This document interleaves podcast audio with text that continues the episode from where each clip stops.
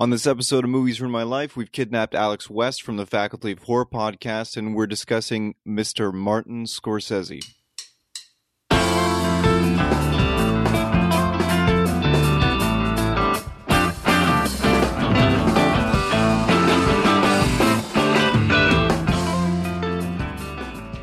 All right, so this is Danny. Hello. That's Jesse. Hello there. Devin is off screen. Hiya, guys. I still do that every time. Yeah, so for how many weeks now? That was episode 1 of 80s Action Week. And we have a new panelist with us today, Alex. Hey. Now, Alex, before we get started, and I'm going to do this a little inverted because this one's going to be a long one. So if anyone has anything to pump right now before, do that, and then we'll get into what we're talking about today. This is our Scorsese episode, so please don't go away. But, Alex, you have a book out. I do have a book out, and yeah. It's very exciting. It is very exciting. It's called Films of the New French Extremity, Visceral Horror and National Identity. And I actually talk about the film I'm going to be defending quite a bit in it. So, it's really great to be here. Thanks for having me. Oh, it's my pleasure. I always like talking about anything film-related with you. You're so much smarter than me. Jesse, you have some cool shit on the go as well. What's going on with you, my friend? I got the show Abandonware that I helped produce on Vice's Motherboard site. We review obscure old video games and, joke around, have a good time. And there's 2 episodes up right now. Check them out. Just Google Abandonware Motherboard, and it should pop right up. Yeah, we've also retweeted a bunch of your episodes on the Mermal Twitter. Yeah, so you can, if you're following us at Mermal Podcast, a little pump for us on Twitter, then you'll probably see those popping up in the feed. I'll also put a link to it in the show notes, as well as to where to buy your book and how to listen to your show, Alex, which is fantastic. I think it was the month after we did our talk on Alien versus Aliens, which was one of your first episodes with us, Jesse. I believe it might have been the very first. Yeah. The Faculty of Horror did an amazing show on the whole series, broke down every single film. Awesome. And I think the second part of that is like my favorite of all of your episodes, maybe with the exception of I know that Andrea doesn't like it, but I like your first episode a lot because I'm a big Black Christmas fan. Oh, yeah. No, neither of us can truly listen to that first episode, which is now almost 4 years old. But it has its fans, so that's nice. Yeah, thanks. It's me. It's just me playing it over and over again. You got us up to 15,000 downloads? Yeah. Holy shit. Yeah. All right. Enough patting ourselves on the back, though. Let's get into it. Martin Scorsese. Yeah. Now, this is an episode that we've been trying to do for quite a while. It was originally slated to be our 3rd in our series of Watch More episodes, and we keep pushing it off because we're always ill-prepared, or we have people that want to get on and can't get on the show or what have you.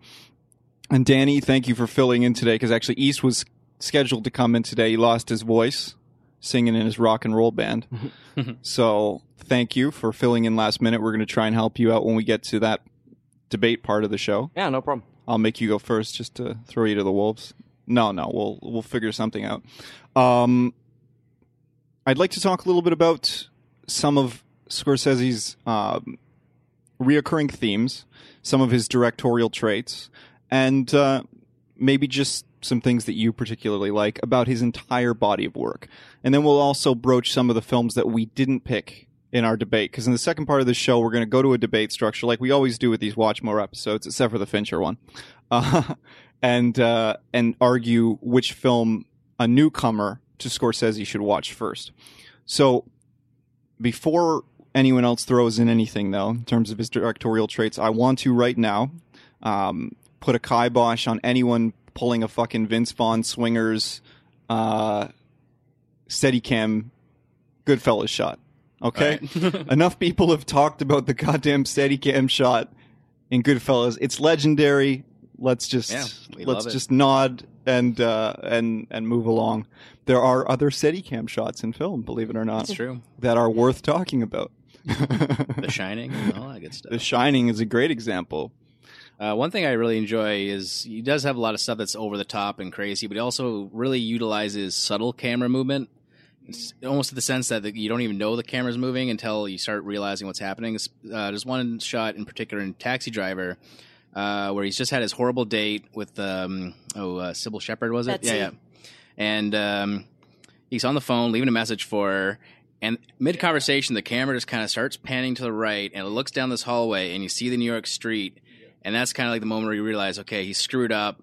This happiness that he might have had with this girl is gone, and he hangs up the phone, and he walks down that hallway back to the street that he hates, and it's kind of, you don't really notice it the first time you watch it, and you realize it's just that subtle camera movement, like mid-conversation, drives the emotion of what he's really feeling at the time. And there's another one in Goodfellas. I can't remember what scene it is in particular, but they're sitting at like a diner, and it utilizes the dolly in, zoom out movement, but it's like so slow that you don't even really notice it's happening, but there's a tension that's created because of it, that you're like, okay, something's not right here. Something bad's going to happen. That's the scene where Henry meets Jimmy and realizes that Jimmy wants to have him killed. Yeah. Well, there you go. That's so it. It's the disorientation. I knew it was something like that. Sending him down to Miami. Yeah. Yeah. When I think of Scorsese, I always think of the anti-hero. He's obsessed with anti-heroes, and I think he's created some of the most iconic anti-heroes in film. And it's to the point where when Scorsese makes a great film, and I think we'll talk about a lot of them today, they're so on point, and he understands the notion of creating a world within a film. And there are so many different tones and textures just in a narrative sequence. And, you know, in so many of the films, I would say you could generally classify all of Scorsese's films as dramas. Like, you could use that kind of as a, like, everything's a drama. But they're hysterically funny moments in so many of them. Oh, yeah. And even in a film, which we probably won't talk a lot about today, but Shutter Island, which is a drama, but he pulls so many elements from horror films, especially in that kind of 40s, 50s era. So he definitely has a way to create a world. And what I appreciate as a female film viewer is that even though he's so focused on these male anti-heroes, he always presents them with at least one or two really interesting female counterpoints. And while they're almost always a supporting character, I feel like all of these female characters have full lives. Like, I understand in Taxi Driver that Betsy goes on and, like, has a full life within the motion of this film. Same with Henry's wife in Goodfellas. You know, Sharon Stone in Casino is amazing. I think it's my favorite narrative. 100%. And she's super underrated. And whenever anyone gives me shit about Sharon Stone, I'm like, no, Casino. Have you seen Casino recently? But he understands that, you know, in the world of someone feeling downtrodden and needing to fight against something, they're not always right. And he's such a subtle director in those ways to present, like, there's good and evil within this world and that it's all subjective. And I think when you guys talk about all the kind of camera movements he does, the tricks, the way he frames shots, it's all in service of the story. And I think that's why we're left with such kind of powerful, again, when they really work, these powerful moments in culture and in history that we can go like, okay, that's a real touchstone of this movement, of this era. That's what I tend to think about when I think of Scorsese. It's interesting that you touched on the, and obviously you are a horror connoisseur, you are a connoisseur of genre film, and I love that Scorsese, and maybe that's why you see a lot of these traits in him, is that his dream was always to do these genre pictures. He wanted to make westerns. He wanted to make horror films. He wanted to do all of these things, and his career is kind of in large part been, you know, the things that people expect of him, and subsequently he's had to break out of it himself. He's always fighting, and I feel like this is what he always fights against, but always winds up making, especially in the last 10 years, is these quote-unquote prestige films, you know, that this is going to win an Oscar, this is going to be nominated for 10 fucking Academy Awards, and I feel like it takes away so much of the bite that he has, and I feel like he's struggling to get back to that, but he's an interesting man, and I love, you know, because he started, I believe he started his career with, like, Roger Corman. So he has a real appreciation and a real love of film and film history, and, like, he does so many interviews. He's part of so many well, he started his Film Society. And he's done so many. He did the Jefferson Address, which is on YouTube if you guys want to check it out, which is beautiful, a beautiful walk through the history of cinema. And he talks about how it's It's all it all has to be documented as if it's equal, because you never know. Yeah. When you say take a look at something like, he uses the example at one point of Vertigo and how in large part it wasn't received in the way that we look at Vertigo now, and even the restoration process that could have been done on that film can never be achieved because the restoration that was done wasn't done on an original print. It was done on a copy thereof and so forth. And it's interesting how he talks about it doesn't matter if it's a film that we cherish like we do his films, or whether it's, you know, Fast Five or something like that. It's all got to be documented in the same way. Another thing, and we've kind of already broached it per se, that I want to talk to you guys about and get your thoughts on, is how much he values what he calls, and what many people call, but what he calls the language of cinema. And as much as he talks about respecting it and honoring it and so forth, he is also constantly pushing the envelope. And people argue with me about that, but I'll give you an example, and Alex, you can probably help me out with this. And also, Jesse, you can definitely help me out with this. There's scenes in, particularly the scene I wanted to point out in Taxi Driver, where I believe it's just before he shoots the TV, if I'm not mistaken. And that scene right off the jump, it breaks the 180-degree rule. Up until that point in the shot, he was using basically like rule of thirds, right? If I remember correctly, De Niro is along the far left line per se. And then when that happens, when that shift happens, you break that rule as well when he's shooting the TV. I can't remember how it plays out. It might be after, but I'm sorry. But I love that this is a guy who respects everything that came before him and honors those traits. We see many, you know, technical, like framing, photography specific rules, the way that you would see in like a Kubrick or something like that. Very traditional, you know, following the horizon line in particular ways and things like this. But I love that he also is like, okay, but this needs to be shot this way. Yeah. Like, again, Casino at the end, another example. He's like, I just don't know how to shoot the Pesci death scene other than just over top. So it's got to be done that way. Yep. It doesn't matter. If I can't express depth, then it's inconsequential because the emotional resonance of the scene is more important. And I love that.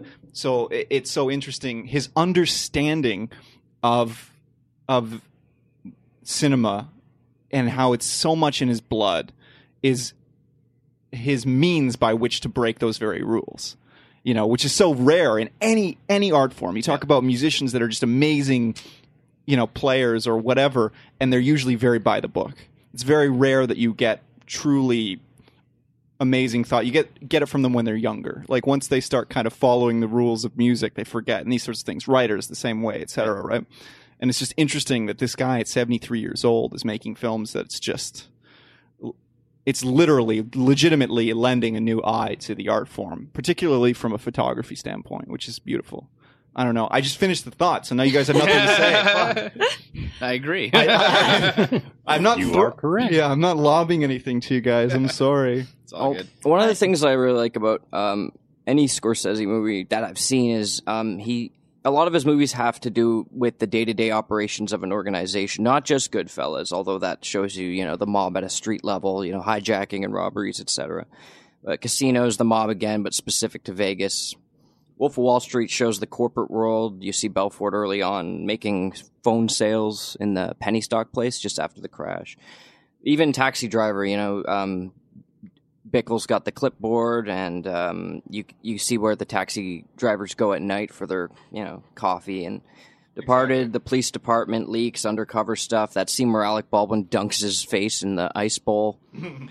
And Raging Bull, the blood sponge, stuff like that. So, like, with Scorsese, it's really important to show the process and the trade tools and the lingo and the proprietary attitudes of any given organization. So then as a viewer, you feel like you're being brought in on something. That's why a lot of the times his movies feel more thrilling, because I feel more not just invested in whatever's taking place, but like kind of complicit. Like his films focus on the minutiae, not the glamour, and to the point where, like, even in Casino, you know that scene where De Niro's character gets the TV show? Yeah. And it's just so ham-fisted and ridiculous. He looks... He's stage like the shows Diet Coke of Dean Martin. Yeah, it's just awful. So I don't think he does this to teach his viewers or give them info dumps so much as to enhance the realism and give his characters a rich interiority. And because of that, he's known as, you know, you go to his movies because you know you're going to see a lot of great acting. I think he also gives people a lot of freedom. Absolutely. Which, like, I think it's funny that everybody always credits him with getting these, like, you know, the best performances of people's careers when really, like, they did it themselves. Like, that was because he didn't do anything. That was because he did just tell them, like, okay, you three guys hang out in a room and just, you know, just shoot the shit. And, you know, if whatever works, we'll throw in the script. Like, that was Goodfellas, how a lot of the material came about was just... from Joe Pesci, Robert De Niro, and Ray Liotta sitting in a room together, just talking, you know, as the characters. And I think that's he knows when not to overdirect. Absolutely, he's not. You know, a lot of people you don't see anywhere. Close to the they want you to stick to the script. Yeah, absolutely. Specifically, look at Fincher. The Departed, I think, is a great example of just Matt Damon. I'm really not a huge fan of outside of select few movies, and I feel like this is a fantastic example of him just elevating his in fact, everybody in The Departed. I mean, Martin Sheen and Alec Baldwin kind of later in their careers where they're really picking up a lot of pretty basic stuff. And in The Departed, they're just these incredibly animated characters that are still very them. Yeah. Still not, I love the touch of Martin Sheen's character just finishing a cigarette, then running up a flight of stairs, and then immediately... lighting up another cigarette to look casual. Just how that character, the psychology of that character, seeing how this would play for the mobsters who are coming to, you know, confront him about the snitch, right? Yeah, I better have the cigarette in my mouth, or they're going to think I'm, you know... Yeah. they're going to think that I'm startled and intimidated by them. Or the little touch of, does the Father, Son, Holy Spirit... Yes, it's beautiful. Yeah. You know... one thing that I think is really not talked about with Scorsese, that actually I first noticed in Mean Streets, which isn't one of the first ones I watched, but it granted a new set of eyes when I watched over a lot of his other work, was something that actually a guy that we've talked about on the show before, Tony from Every Frame of Painting, his YouTube channel pointed out as well, so I got a shout out to him. Scorsese's very choice use of silence. We all know he uses a ton of music in film. He's always very, very strong sound choices, and a lot of that is because of everything is equal ground in his film. But I do love his use of sounds, and I wanted to point out that scene in Mean Streets after De Niro's character is shot, and the, you know, the car hits the fucking fire hydrant. That's the one. Yeah. And all the water's spraying up, and Keitel gets out of the car, and that whole exchange is just fucking silence. And it makes it so much more impactful, and I love that, especially in a film where it's just wall-to-wall fucking noise. And that's one of the first moments that you get this just stark silence, and then it starts to blend in the water and so forth. And it's a fucking beautiful scene, and you guys aren't helping me much, but I'll just keep going. I'll nail points until you... There's the long stare in Goodfellas between Henry and Pesci. And then there's, what you mentioned in The Departed, the silence. Are you talking about when Matt Damon calls the police captain's phone and they both just wait that's on the phone together? Yeah. And that's beautiful because Jesse, you've seen Infernal Affairs, right? Yeah. Alex, have you? No. Okay. Danny? I haven't, no. Devin? No. There's too many people here to ask this individually. You've seen how that scene plays in Infernal Affairs, right? Yeah. Like rock and roll guitar and the music is driving the tension entirely. Like the music is super needed in that version. And then you see The Departed, and the silence is what drives that tension. It's so interesting just listening to each other, and they know that they're on the other line. And it's very, very good scene. I mean, you actually kind of talked about the opposite of a point that I wanted to talk about, which is, I mean, you're talking about the importance of silence in his movies and kind of under, you know, I feel his musical choices his musical choices, which are amazing. I just want to work. Yeah, I just want to talk about his silence because no one talks about it. That was my point. The only thing that I've ever seen on it is that one video that Every Frame of Painting does. That's the only thing. But the work that he puts into, you know, making sure that things are period accurate and just the way that they're cut into shots is amazing. Absolutely. Actually, I rewatched Goodfellas last night, and. The part where they kill Stax because he doesn't get rid of the truck. Mm-hmm. The use of music there is amazing. Well, I think he plays a lot with filmic, a high stakes kind of filmic shot cut against his silent shot. The only one that's coming to my mind right now is at the beginning of The Departed when you're first introduced to Jack Nicholson's character, and it's a slow pan, and it's Gimme Shelter. Yep. And he's slowly walking in, and they're describing this big mafioso in Boston, and you're like, oh shit, this is super, this is high level film mm-hmm. stakes right now. Mm-hmm. And then the rest of the film they play with, you know, taking that sound away when it becomes the more mundane, when it becomes mm-hmm, the banal. Mm-hmm. And so it's kind of playing with, you know, a character's perception of oh my God, these are the fucking guys. These are the guys. This is how they envy them. This is how they perceive them. And then those sound cues, those music cues get pulled away the more human they become. Mm-hmm. And then he'll kind of throw them in, especially later on towards the end of a film, to bring you back into that big filmic world that for these characters, this is a hugely filmic moment in their lives. And I think, again, it's what I was referencing a bit earlier with the tonality that he has and the way he can introduce so many different themes and so many different levels of understanding for these characters and for the audience. And it's just, it's really, really intelligent filmmaking when he gets it right. And he's made a lot of not so great films, which always kind of makes me really sad when I see a bad Scorsese, because I'm like, I know you cared about this. I know this meant something to you. Even when they're bad, they're still pretty good. They're still, no, there's still something to them. Even a bad Scorsese movie's better than most movies. But it's still my heart kind of breaks for him because, you know, I did my undergrad at Concordia in Montreal, and my... Big ups. Big ups to Concordia. Shout out. Represent.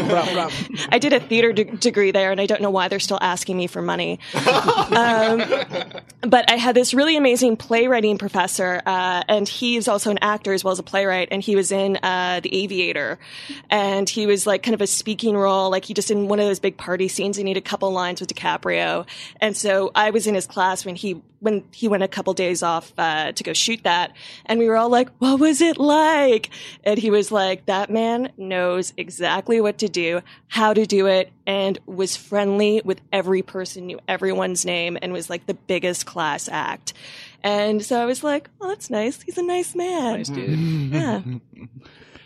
Okay, two more things, and then we're actually going to go to break. We're going to come back and do a first and favorites, and then we'll get into the debate, if that's cool with everyone. I wanted to do a thing. Okay, you do a thing. Do a thing. Three things. Well, I just wanted to mention on a point, just the comparison between... I feel like The Godfather is making the mob out to be this very honor-bound secret society sort of a thing, whereas... I feel like Scorsese properly portrays it as just this consequential thing. There's one moment specifically in Goodfellas where De Niro is talking to Liotta about that Maury guy that keeps on asking for his money, and De Niro just leans over to Liotta and goes, "Do you think he talks to his wife a lot?" and then Leota's just and so this is how a hit happens, right? I love that line. It happens this fast. Yeah. As soon as he said that, Henry knew. Okay, well, he's gonna have him killed. And then he talks about how over the course of the night, he's got this pressure on his mind because he's gonna have to try to convince De Niro not to kill Maury. And then finally, at some point, De Niro just leans over and he goes, "Yeah, that thing we were talking about. Yeah, forget about it. Don't worry about it. This is how killing people becomes something. Whereas in The Godfather, it'll be this stylized, like, slow motion, like, this is, you know, for honor of the family. Yeah, opera, like external conflict of good and evil, when it's just like, nah, man, it's just... You think we should kill this guy? We probably should kill this guy. Exactly. Right, exactly. Like Godfather, it's like, you know, Al Pacino when he tapes the gun to the toilet and he comes and shoots the Irish cop who beat the hell out of him. Yeah, it's like it's a, you know, and it is a really family, even the title, right? But like, yeah, the Goodfellas, it's just, he's an inconvenience. He has to go. And now it's an even bigger inconvenience because we have a body to get rid of. The logistics of it. It's funny because I heard an interview with Henry Hill recently on YouTube, where he was talking about what's the name of the father figure to him, like the surrogate father figure in Goodfellas, Paul Sorvino. Paul Sorvino. Yeah, the actor is Paul. Well, the actor is Paul. Yeah, I can't think. Vittorio, I think. Sorry, Paul Vittorio. Yes. Yeah. There you go. How the first time that he ever saw what he was capable of, it was like a cocktail waitress at a just like a neighborhood bar or something like that had gone in and told his wife that they were fooling around or something like that, and so he went into the bar with like a young Henry in the car or something like that, and just proceeded to beat the fuck out of this poor woman with a baseball bat. Wow. And it's like that was the first time that he realized the lack of like almost a sense of reality or consequence that these guys have. It's interesting, and what that particularly that character was capable of. And it's interesting because you don't see him that way in the film very much. You see him more to the paternal role, which apparently is very accurate, but that never really goes away in the film, which is interesting. Sorry, it was Paul Cicero in the movie. Paul Vittorio is or Paul Verio is the name of the actual guy. Yes. Guy. There you go. Right. All right, you guys want to take a little break, come back and do a quick round of first and favorites before we get into our debate? Let's do it. All right.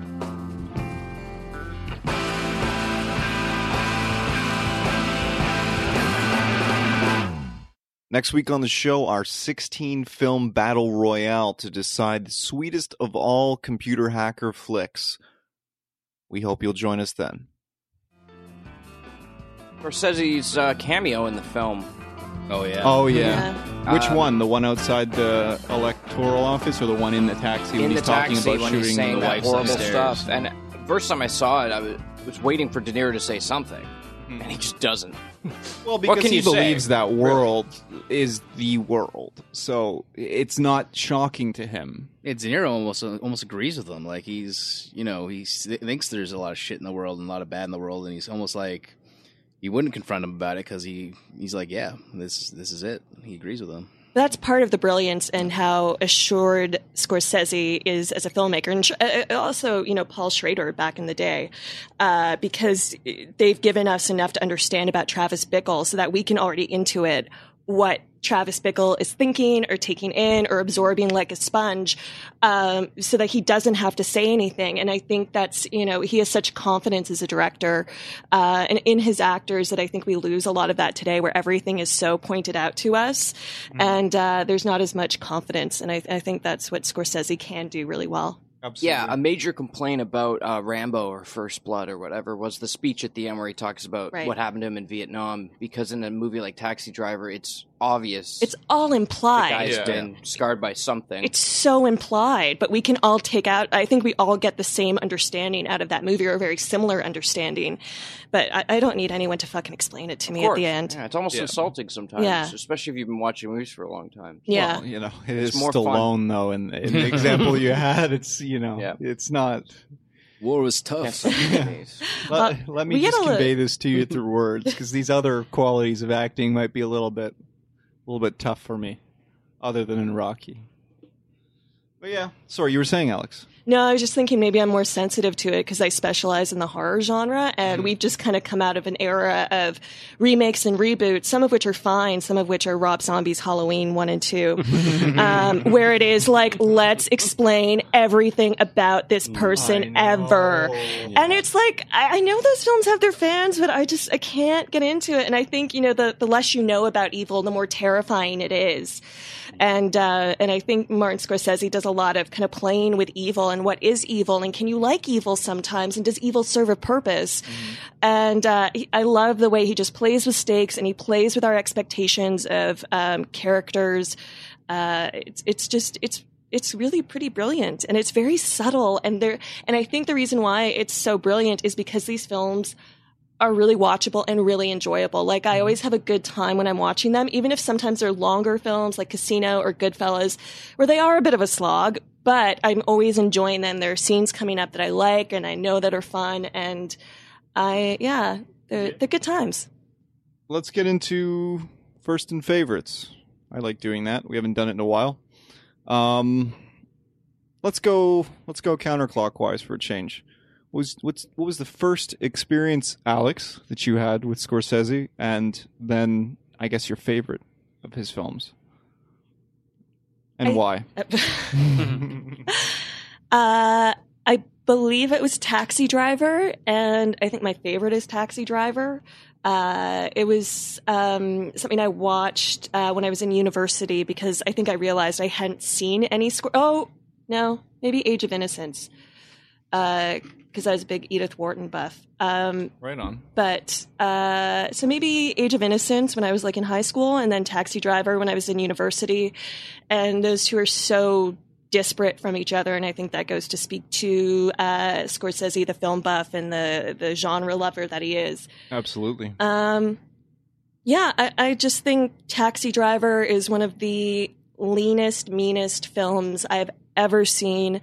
I think it's Scorsese at his best, at his most disciplined. I think, you know, you're watching a lot of people at the height of their talent and what they do really, really well. I saw a screening of Taxi Driver a couple of years ago here in Toronto at the Royal Cinema, and it was introduced, and then there was a Q&A with Paul Schrader, who's a screenwriter. Yep. And this was right around the time he was promoting that movie The Canyons that he did with Lindsay Lohan and James Dean. And so it was very awkward because it was presented by this film group, and they showed Taxi Driver, and that was amazing. And then we had to sit through like a 20 or 30-minute segment of The Canyons, which was like awkward and terrible, and I think Schrader wrote it and directed it. I hear it's pretty bad. It was like unwatchable, and I think I went on. It was like a first date with a now ex-boyfriend, and we were just like, oh god. And then it was really awkward because there was a Q&A, and everyone wanted to talk about Taxi Driver and like the 70s and New Hollywood and all those things he was a part of, but all he wanted to talk about was the Canyons, and it was just like you can see that kind of fall from grace that a lot of them had. And you know, it's interesting to me that a lot of, you know, the generation behind us is super familiar with De Niro from like Meet the Parents and all of that, but when you go back to, you know, analyze that fuck.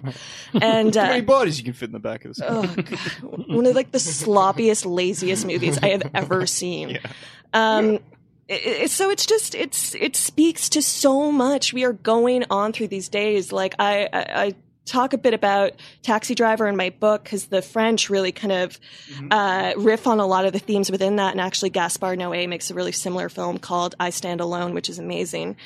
And it's like, you know, when I think of Trump supporters, I think of Travis Bickle. I think of all these, you know, white men who are disenfranchised and feel disassociated from society and feel like they're on the fringe of it. Yeah. And they lash out, and it's violent and it's scary, but there's also a weird understanding that this film has towards Bickle, and I think that's pretty amazing. It's interesting that you mentioned the political alliance, being that he, like, obviously the candidate that he plans to assassinate is a Democratic candidate. Yeah, and I love how even when he plans to assassinate him, and he's got the new mohawk, and I love obviously the symbolism there of the mohawk and how that ties into Vietnam and so forth. But I love that it's just a brilliant moment when he claps at the end of the speech. It's just fantastic because even though at this point Bickle as a character has like no common ground with the ideals, it's particularly the whole the slogan like "We are the people" and all of these things, and how he sees the people as being the very problem, that society is the problem. Mm-hmm. It's interesting how he still claps. I love that. I don't know why, but there's just something so powerful about that little nuance, and it's masterful. Well, because it's so upsetting. You don't know what he's going to do. You don't know how he's going to do it. And there's, I think what the film does really well is it presents this kind of unstable character, but within a really stable framework of the film. So you feel kind of secure watching it, but there's elements of danger to it that I really, really like. And again, I think a lot of people have tried to remake this film in different ways and in different means. And I know they were trying to get a sequel off the ground, even as recently as a few years ago. And eventually they all kind of backed away from it. I don't want to see a sequel to that movie. No, because it would have to be literally the same thing, because that's where you're left. Yeah. You're left with him learning nothing. Yeah. It's one of the most brilliant character studies that has ever come out of Hollywood cinema. Yeah. You know, and it would a fucking sequel would be just painful. Painful. The sequel was the last shot, pretty much. Yeah. Yeah. Exactly. That panicked glance in the rearview mirror. Exactly. Devin? First and favorite and pourquoi? The first one I saw was probably Casino. Okay. Tough to recall. Yeah, because we would have been right in around that age that probably you could get that one on rental as soon as it hit. Yeah. So I think that was my first, but it's definitely not my favorite. I mean, I think Goodfellas, I mean, beyond being like my favorite Scorsese, I mean, it's probably one of my favorite movies. Like, I think it's just such, it seems like everybody involved had a lot of fun with that. I don't know. Mm-hmm. The characters are so real, but larger than life. And I mean, even just seem kind of like larger than life portrayals of themselves, like the things that they usually play. Like I don't know. It's and maybe that's even as a consequence of the movie. Like maybe Joe Pesci. It seems like that character is Joe Pesci because you know, that's just such a big part of his catalog. That when I picture Tommy Day, whatever his name is in the movie, like that's what I imagine Pesci being kind of like in real life. And I mean, that's become kind of what he's cast as in movies going forward. But it's and music videos, yeah. Rap music videos. Wise guy. Oh God, I gotta watch that. I don't think I've ever. It's like the worst thing I've ever seen in my life. Sorry, Joe. But it's I feel like a lot of other depictions of mob in film just seem very overly cinematic. Like they're stories that just don't seem that realistic. Well, they're glamorized heavily. Yeah, absolutely. Like, violence is sexy, murder is sexy, the women are sexy, and here it's just very like, this is normal. Like Ray Liotta, Henry Hill stands his wife up on their like a date, and then she comes and yells at him, and that's when he becomes attracted to her. Like it's not this like sexy, super hot thing. She just calls him out, and that's what he finds attractive. It's interesting too. The line. Where she talks about him giving her the gun and her being aroused by it. Mm. I love that. And apparently that's literally, according to Pileggi, like he says like, you can't write that stuff. Like that's literally the case, you know. And it's so interesting.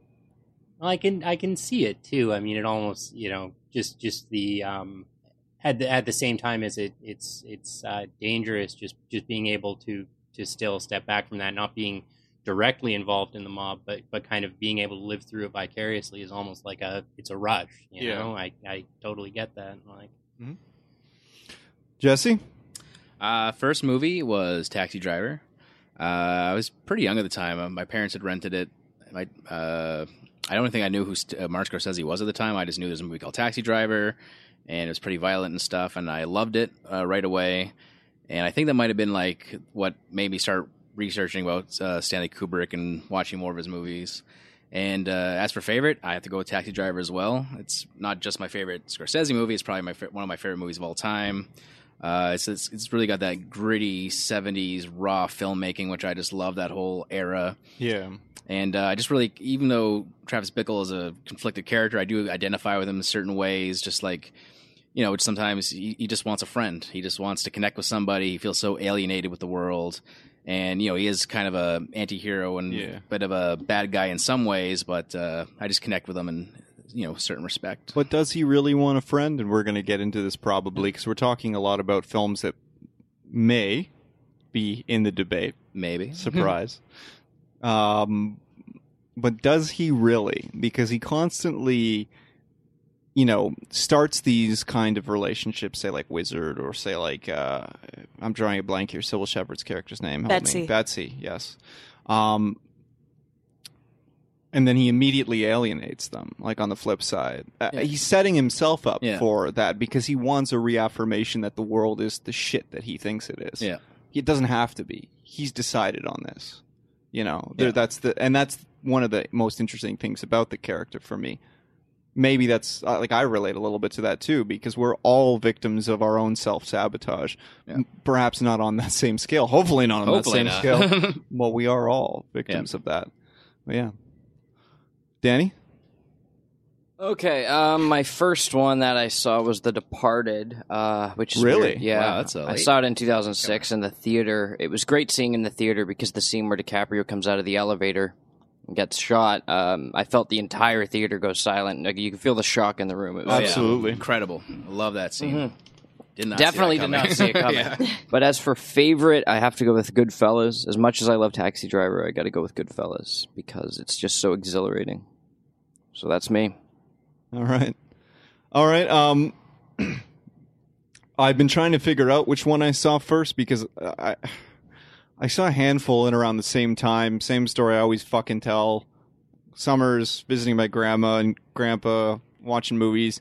I'm pretty certain it was Casino, but I know that I saw Raging Bull in around that same time. I know that because I know for a fact that I saw On the Waterfront for the first time around that time. And that's always the most standout scene for me, which again, I guess is cliche, but we're going to, you know, it's my show, so fuck you guys. Is the mirror scene and the idea that learning later, of course, that was a very conscious choice by Scorsese to change it from being like a Shakespearean sonnet to being the exchange from On the Waterfront, and I love that. But I'm pretty certain that it was Casino because I would have been that age when it came. I would have been at the right age that as soon as it hit rentals, I would have gotten to rent it, right? And because it has Robert De Niro and Sharon Stone and Joe Pesci, I can just see my grandma being like, you know, here's $10, go rent the movie kind of thing, right? In terms of favorites, that's a hard one. I know it's not Goodfellas, as weird as that is, because I know it resonates with me, but I don't know that world, and I think that keeps me removed from it. I think it might be Taxi Driver. I know it's the one that I've watched the most, so I'm going to go with that just on the basis that I've seen it the most. So that's mine. In any case, let's take a break. We'll come back and finally get to our debate. If you have an idea for something you'd like to hear on the show, please email us at show@moviesruinmylife.com or reach out to us on Twitter. And however you're taking part in this episode, please don't forget to leave comments, share, reach out to us so we can keep the conversation going.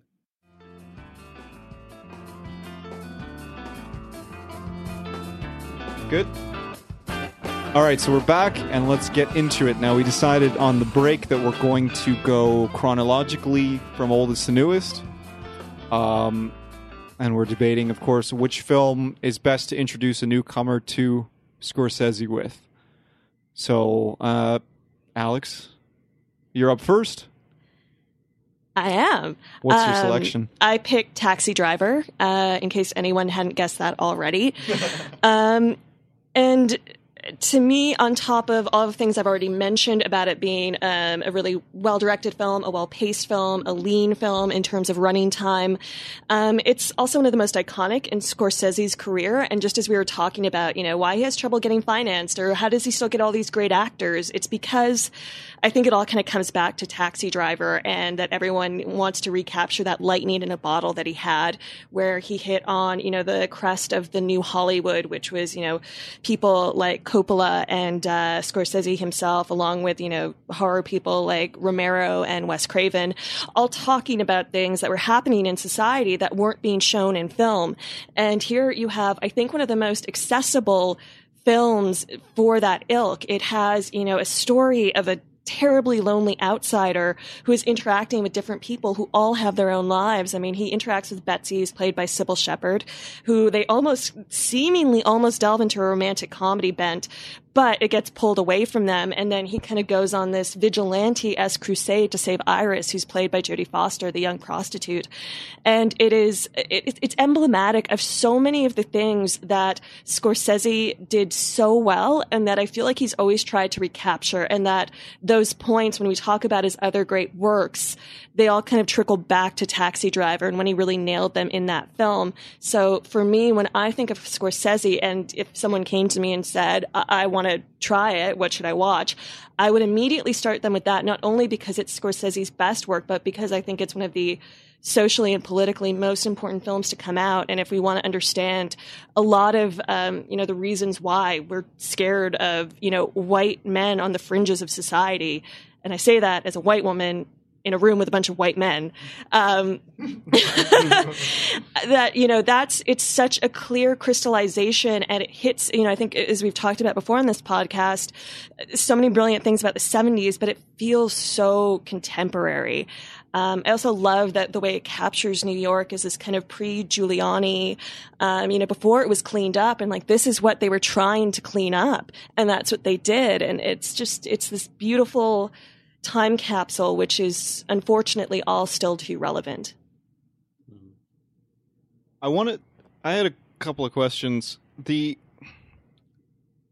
Iris dancing scene, with Keitel and Foster, it's kind of the only scene in the film that more or less is not from Travis Bickle's perspective. Now, or is it? Like, how do you interpret that? Because I've gone back and forth when I've watched it over the years where, in my mind, he's imagining that. Yes. Yeah, I'm with you on that. It's just too hallucinatory. It's also the only scene in the movie he's not in. No, exactly. That's not true. I think it... no, Sybil Shepherd and Albert Brooks, all those scenes with them joking around in the office. Yeah. But even in those, he's outside. But it's too, and I know there's a lot of theories about at the end of the shootout, the last 5 minutes of the film is that, you know, his imagination as he dies, and basically they've all kind of, like, Schrader, Scorsese have all come out and said, no, but you can choose to believe that if you want. Mm-hmm. Sure, you can think that. Well, no, because my question is, do you believe that... So that's actually, in your mind, that's happening? Yeah. Okay. So that's a further reaffirmation that Iris is, in fact, better off where she is?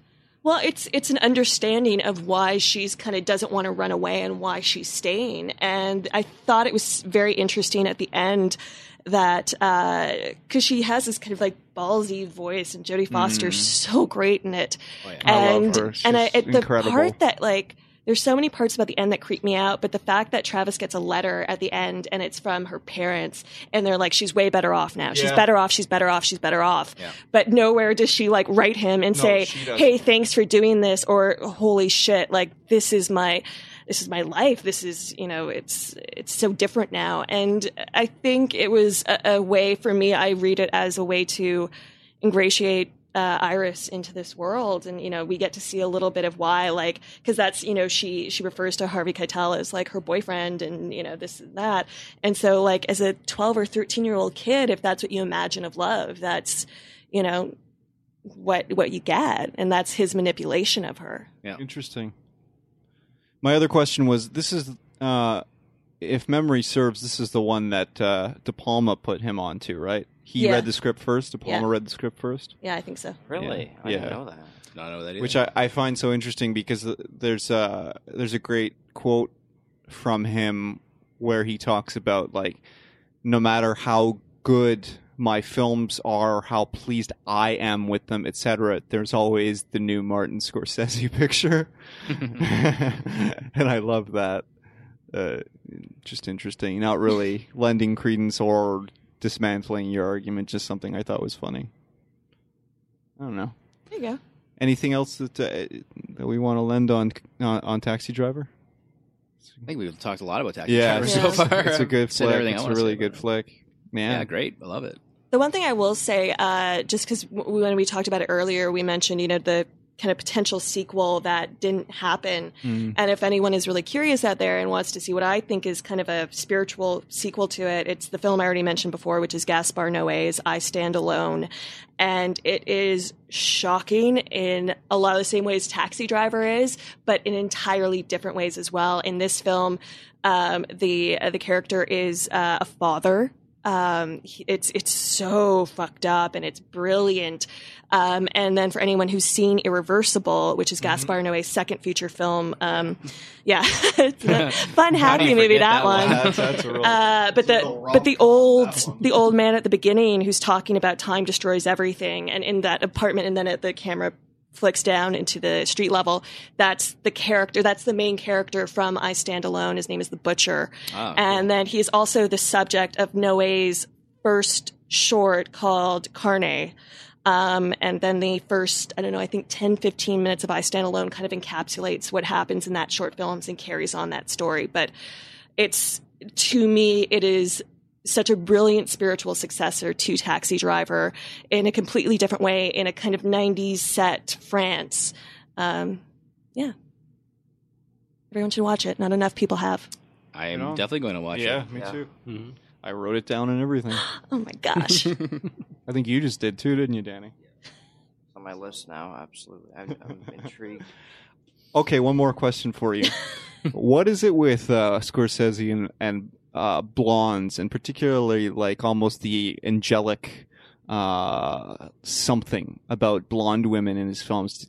Dresses them a lot in bright light colors and these sorts of things, and they're almost heightened in some of his films. Obviously, this is a great example with Sybil Shepherd being like his idea of purity at one point in the film. At early stage, he goes in and talks about what he sees in her eyes and all these things. Yeah, there's practically like Vaseline on the lens because it's all just like soft focus around her.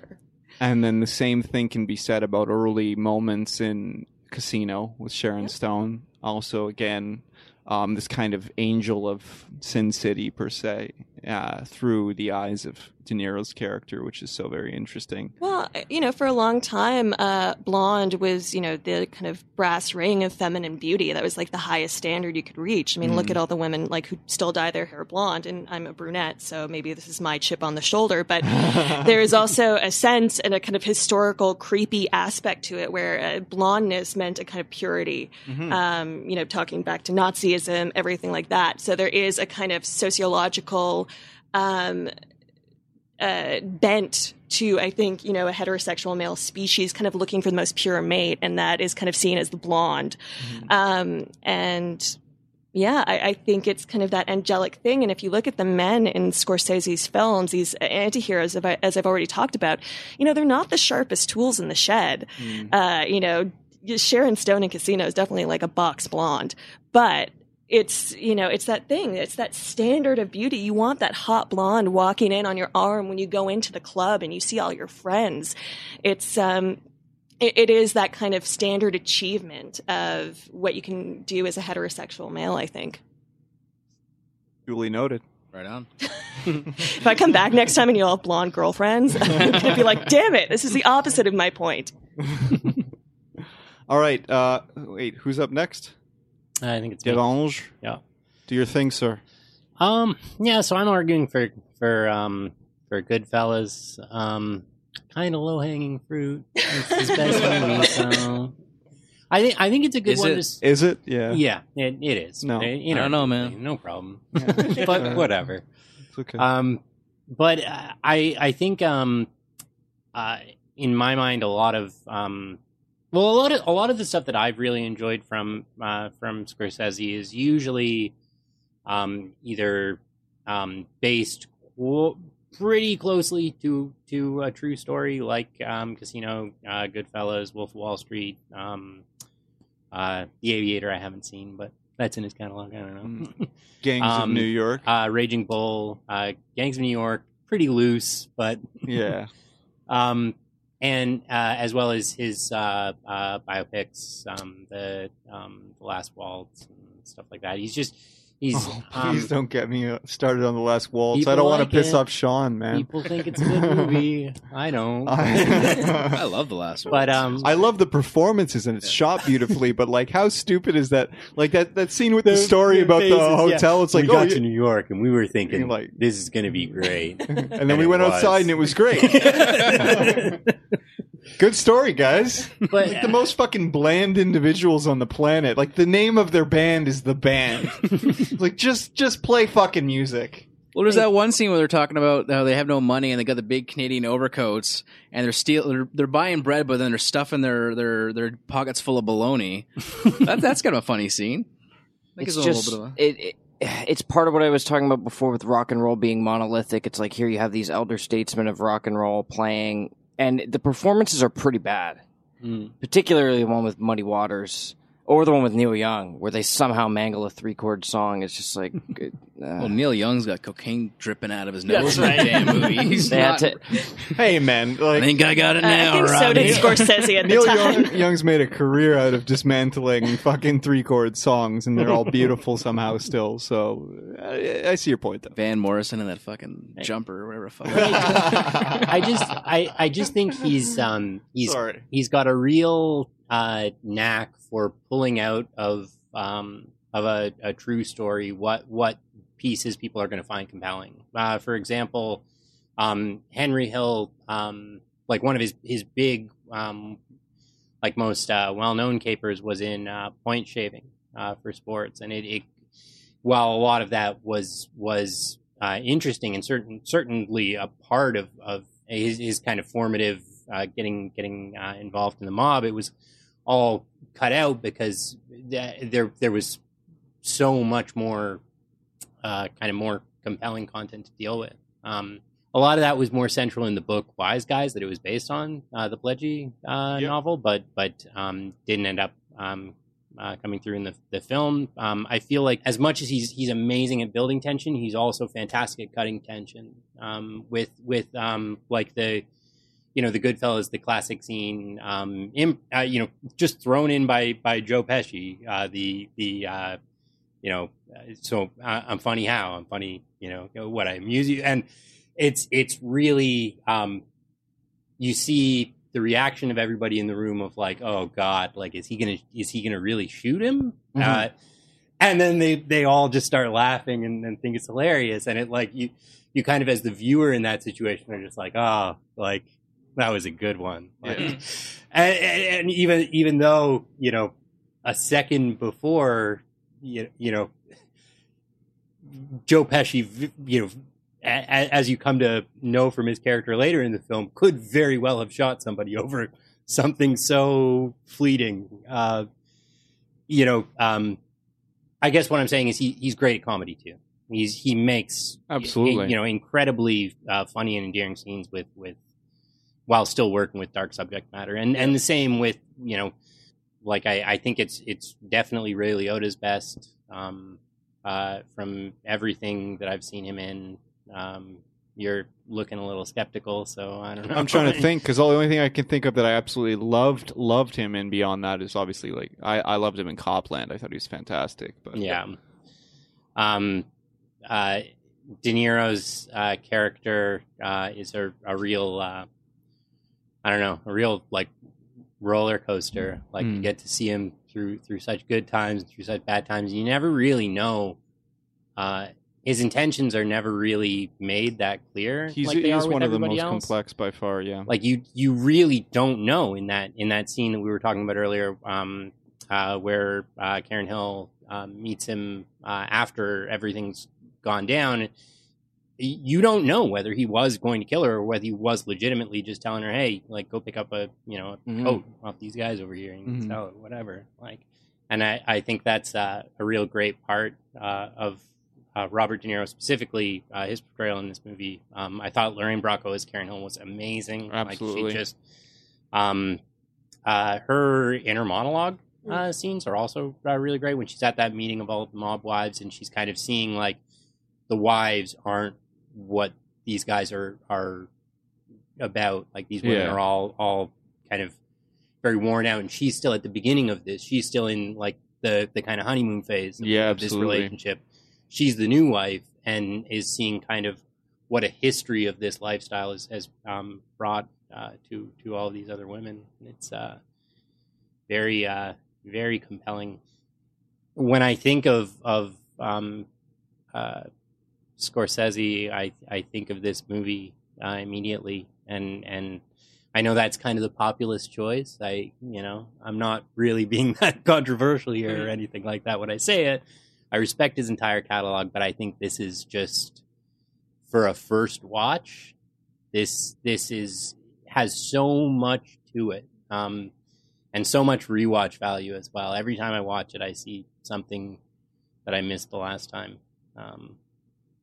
It's long, so it's easy for you for that to happen. You sit through a 2.5-hour movie. There are also some really great recipes in there. Yeah. It's like this weird fetishization of food. It's so good. The slicing the garlic thin with the razor blades. Like, that's smart. Yeah. I actually want to talk about that scene a little bit. That's one of the most iconic moments with Scorsese's mom. With her being Pesci's mom in the film. Oh, one of the most legendary, moments of hers. Because there is a little bit of lore around that, I'm going to talk about the one in my film when we get to it. Because I like that one. It's a much cuter story. But I do love how Scorsese very much would just kind of put his mom in the scene and just be like, oh, whatever. Just react. And she would just react to whatever was going on. So you have this woman who's not an actress. She's literally treating these characters as if they're real people and reacting to them genuinely and differently in every scene. So, when Scorsese's cutting, he's not cutting in those scenes or in any scenes really, but specifically in those scenes, he's not cutting for continuity. He's almost completely cutting for entertainment value, which is so interesting. It's like, what did my mom say that was the funniest? I love that. The analysis of the painting by Joe Pesci. Yeah. You got this dog, he's looking over here. This dog, he's looking over there. You got this guy sitting here saying, what do you want from me? That painting was actually a painting by I drawn a blank here on which member of staff on the film, but it was just like one of the a grip or a sound guy's mom's painting, and that's Scorsese awesome. Saw it and was like, that's it. The Pesci character. Few notes that I wanted to ask you about on him. First of all, I can't believe you haven't mentioned the go get your fucking shine box. Oh, of course. Go get your fucking shine box. What the fuck? I can't. Why am I fighting your argument for you here? I can't think of a better example of just like tension and comedy concurrently. I mean, I've talked about the fact that he's great at both, but it's like that scene, just how many times everything cools down. Like, he walks in and he's like, oh God. And he's like, yeah, no, I'm not gonna bust your balls. Like, okay, everybody's calm. If I was gonna bust your balls, I would mention the shine box. Gets pissed off. Everything calms down. No, we're just having fun. We're just, have a drink with me. But seriously, go home and get your fucking shine box. Everything erupts again. Like, it's just this. It's such an amazing scene. Yeah. And really, the look on Ray Liotta's face when he realizes anyone could walk in, so he has to lock the door, like the kind of, oh, I better lock the door, like, and he just runs over as they're savagely beating him. Yeah. It's pretty fucking great. I should actually say, since I'm bagging on the kind of over stylization of his like later catalog, but that scene in the courtroom, I thought actually was a little bit of an awkward use. of it. Doesn't since he doesn't really break that fourth wall throughout the rest of the film, and then all of a sudden you're watching Henry Hill on the stand, and then Henry Hill just stands up and starts walking through the courtroom. It's like the part where he says, "Now it's all over," and he's looking straight at the camera. The part where he's literally speaking to the audience. He's walking out of the court, out of his trial after giving testimony. It is jarring. Yeah, it's no cuffs. Yeah, but it's interesting because again, really, no cuffs. All right, fine. No cuffs? Sorry. Fine. Christian Slater. Well, okay, well, I'll talk about my Christian Slater crush in another instance. I got to make a list of all these crushes. I'm going to get them confused. No, wait till we get to The Departed. But isn't that kind of when you feel like, you know, he stopped narrating in the past, and that's when the past and present within the film catch up with each other? So he's not, because I always kind of get the sense that that was him telling, you know, exactly, an FBI guy or something like, this is what happened, this is my blah, blah, blah, blah, blah. And then the moment when he's leaving the courtroom is when his reality and that reality kind of merge. So it is jarring in the way that we haven't seen it before, but I think within the internal logic of the film, it makes sense. And if we want to sit around and analyze it, we probably come up with something like that. No, you're right about that. All the events he's been describing, yes, all the events he describes in past tense, and then at the very end of the movie says, "I get to live the rest of my life like a schnook," which is present. Yeah. Although he did in real life go on to later get busted in Seattle on drug charges, and he did go on to actually be booted out of the witness protection program for just like many criminal offenses, which is why he ended up like coming out and doing like a million fucking interviews and documentaries and everything, because he needed money, you know? And he always says like, oh, like the real Henry Hill like talks about like, there's an interview with him where he's like, oh, I just thought I was going to open a restaurant or something like that because I always owned a restaurant and they never did. And it's like, well, you could have done that, my friend. You really could have. All right, let's take a little break, come back, and we'll get to our last three films. I was just going to have one thing that's been criminally overlooked in Goodfellas is the Steadicam sequence. Maybe I realized there was an opening sequence. I can't believe you said that with a straight face. Just stop rolling with a couple of guys, and I take your eyes, because I'm a wise guy. Hey guys, just a reminder to follow us at facebook.com/moviesruinmylife. We always post photos from the show and other kinds of weirdo content throughout the week that has to do with the episode for that week. So definitely follow us on Twitter, because we are always on the Twitter machine. But we'd love it very much if you could also follow us over at Facebook. We're going to be putting exclusive videos up there and lots of behind-the-scenes stuff. So yeah, do that this week if you wouldn't mind. And say hello. Holly from the Sopranos. That man has a longer criminal rap sheet than filmography. He's 28 and 27. Yeah, he's a real criminal. Like, he's legitimately a hardened mobster. Like, he did time for an armed robbery. All right, so we're back, and I am up next, right? Yes, sir. I'm up next anyway, because Danny's not here. Yeah. He's downstairs making coffee. All right, so the film that I selected, because I fucking pick last, but also because... the film that I selected is Casino. And it's the film that I saw first, so I'm putting it in that context. And there's a couple of things that stand out for me about Casino being a first watch.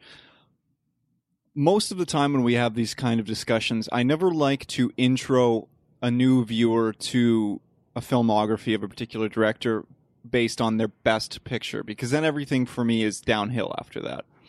I like to start somewhere in the middle. I also didn't pick Raging Bull for this episode specifically because I always argue black and white films and people think I'm fucking crazy. But I think Casino is the best in that it's right in the middle of his catalog. Also, Scorsese's known for long films, don't get me wrong, but this is a 3-hour film that, or like 2 hours and 53 minutes or something like that, that feels incredibly fast. You guys have argued against that. I 100% disagree.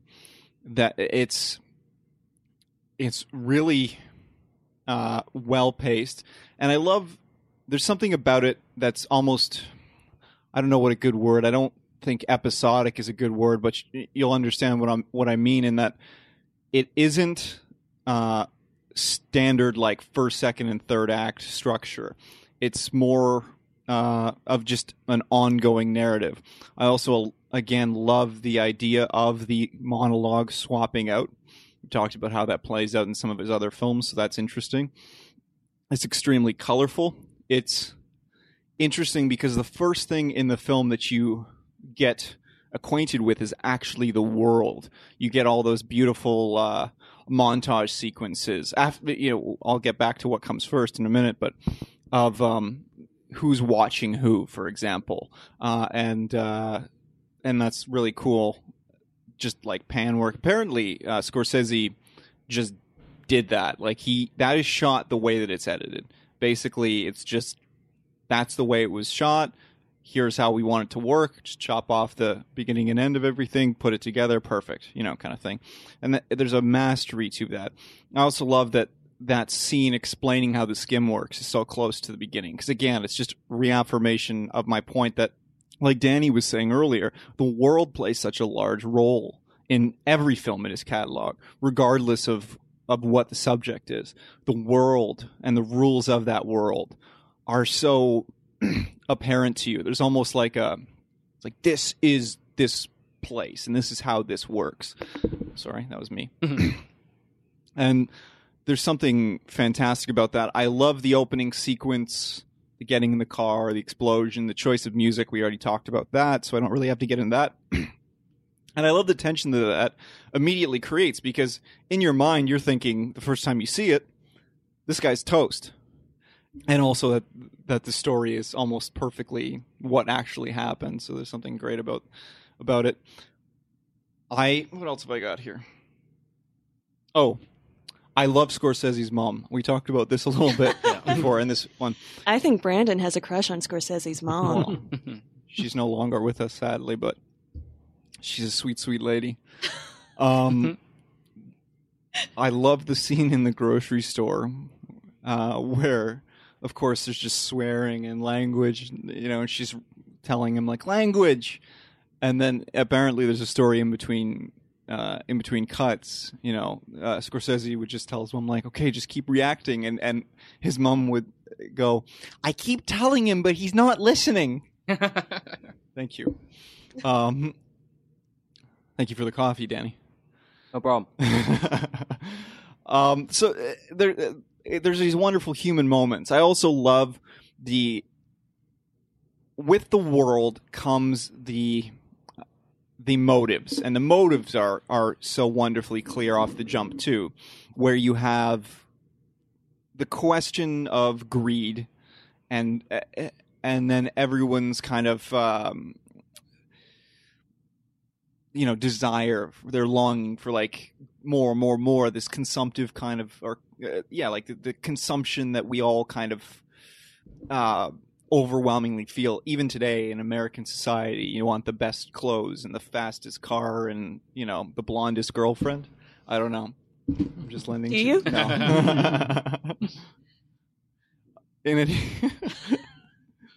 Oh. Just keep digging that hole. Yep. And so in any case, in addition to all, once you get to know the world, you get to know these wonderful characters. And we talked about how I think many of us at the table think that this is Sharon Stone's best performance in her entire catalog. I really like Quick and the Dead. Don't get me wrong. I'm not taking anything away from that film. I just think that this is by far, her best and her most emotionally resonant, not... regardless of whether you're male, female, young, old, it doesn't matter. There's something there for you, and I love that. James Woods is amazing in the film, just the perfect choice, obviously. And Pesci and De Niro, their performances, despite, like I said, this not being the best film, are these transcendental, powerful performances, much like Stone's, where even the people on set were afraid of Pesci. You just didn't deal with Pesci, much like we were talking a little bit about Jodie Foster in Taxi Driver. She has a great story about never talking to Anthony Hopkins on the set of Silence of the Lambs, and she was just terrified of him the whole time, right? Yeah. And it's very much the same thing when you hear Sharon Stone talk about Joe Pesci. Like, when they were away from the set, he's just this warm, wonderful guy, but as soon as he got to the set, everyone was afraid of him. And even him showing up at, like, some of the, say, for example, Pileggi's hotel room or something like that, done up as the Nicky character and just scaring the fuck out of him. Yeah. And there's all these brilliant behind-the-scenes stories, but that doesn't lend to the movie, obviously, so I'm not strengthening my argument at all. It's just interesting. But I do love the nature of those performances. I love how Ace is not confrontational, and he is almost like us, where at times, where he can be our bridge, and in the sense, like, say, for example, the pen scene, which is fantastic. So you're acclimating to these characters, and you see that wonderful pen scene, there's a nice pen and so forth, and then you have the narrative afterwards where he talks about how he was just trying to figure out why the guy said what he said, and Nicky was already beating him up, kind of thing. So that's fantastic. That's all a very powerful piece because it can drive you down so many roads of interest. And the most apparent one for me is obviously Scorsese's other work. In addition, you can also look back at classic Hollywood film, for one, because there's a lot of great technique in there, and some of the best technique that exists in that period in his catalog. And then also Old Vegas, which is kind of romantic, you know, and also terribly corrupt. So there's so much there, and it can act as a conduit into other things for us. And I think that's why it's a valuable piece and why it's one that should be heavily considered when you're trying to introduce someone into Scorsese's catalog, because there's so much there that they can have fun with, so many questions that they will ask, and it will create this satiating need to delve deeper into all things relative to this film. At least that's how I feel. What's the character's name? Is it Sam Rothstein? Yes, the real guy is Lucky Rosenthal. Yeah, I don't know. It's just, but yeah, Ace. He's so different from most of Scorsese's protagonists, just because he's fundamentally a cautious man. Yes, like, kind of an administrator.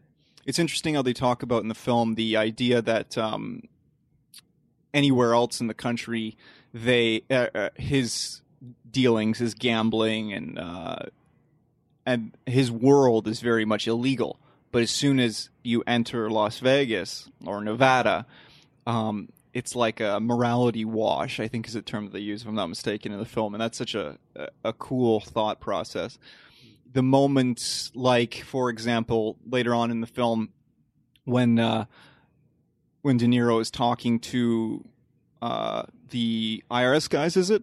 And the fucking FBI surveillance plane is circling, or no, it's the gambling commission guys, and the plane is circling, and then it runs out of gas because it's following Nicky, and they have to land on the golf course and then run off. That's one of the few funny parts of the movie.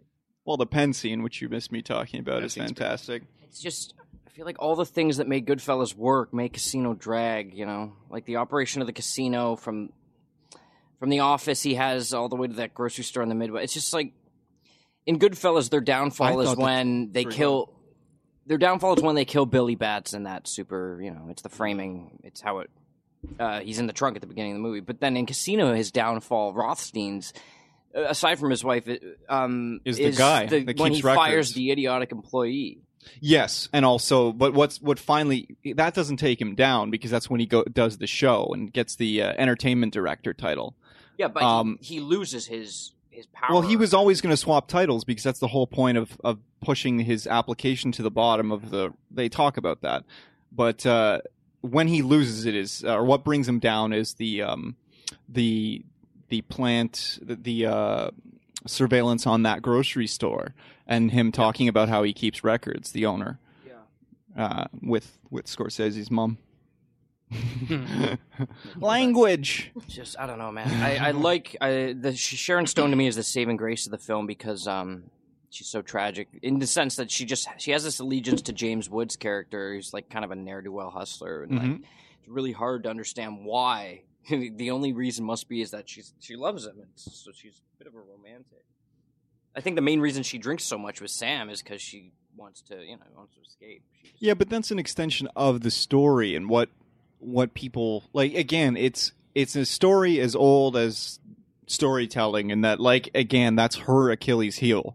That's James Wood's character is her weakness, and the same goes for, Ace's weakness is her.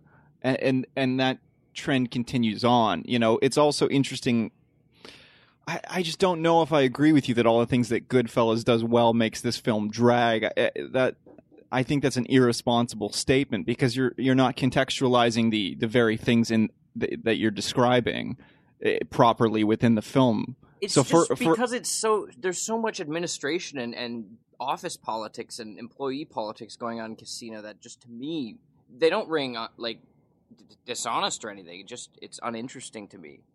I don't know. I rewatched this one the most recently. I saw it 2 months ago for the third or fourth time. Okay, so we're getting into a very Siskel and Ebert debate. You're Gene Siskel, of course. So I'm going to just say, what are you, crazy? Well, if he was going to switch titles anyway, then why do they spend so much time on the trial? Because it's his vanity. Yeah, but it's all about his vanity. That's what brings him down. Another of his weaknesses. This is the thing. They created paradise, or rather, they were given paradise. Yeah, and they fucked it up. Like, it's literally said in the film, and that's all of these things. You're actually proving my point to some extent, in that you have questions about the film. You know what I mean? Like, there's value to it, because when you walk out of it, you talk about it. You continue down the rabbit hole that is Scorsese, per se. Sure. And I'm always cautious of picking a film that I feel is the best. Like, I wouldn't offer up Taxi Driver, and I would not offer up Goodfellas, because there are a lot of people who feel those are his best. And to offer someone that the best film in a guy's catalog, it just seems so fucking strange to me, because then everything that this person is going, is going to see after is just going to be, subpar. Consequently, like, and that just doesn't seem logical to me. But again, even that statement is based entirely on my emotions towards, say, for example, Taxi Driver, or say, for example, Goodfellas. Rating them fairly high on my list of Scorsese films, but it may be different for different people, obviously. But I just feel, as a blanket wash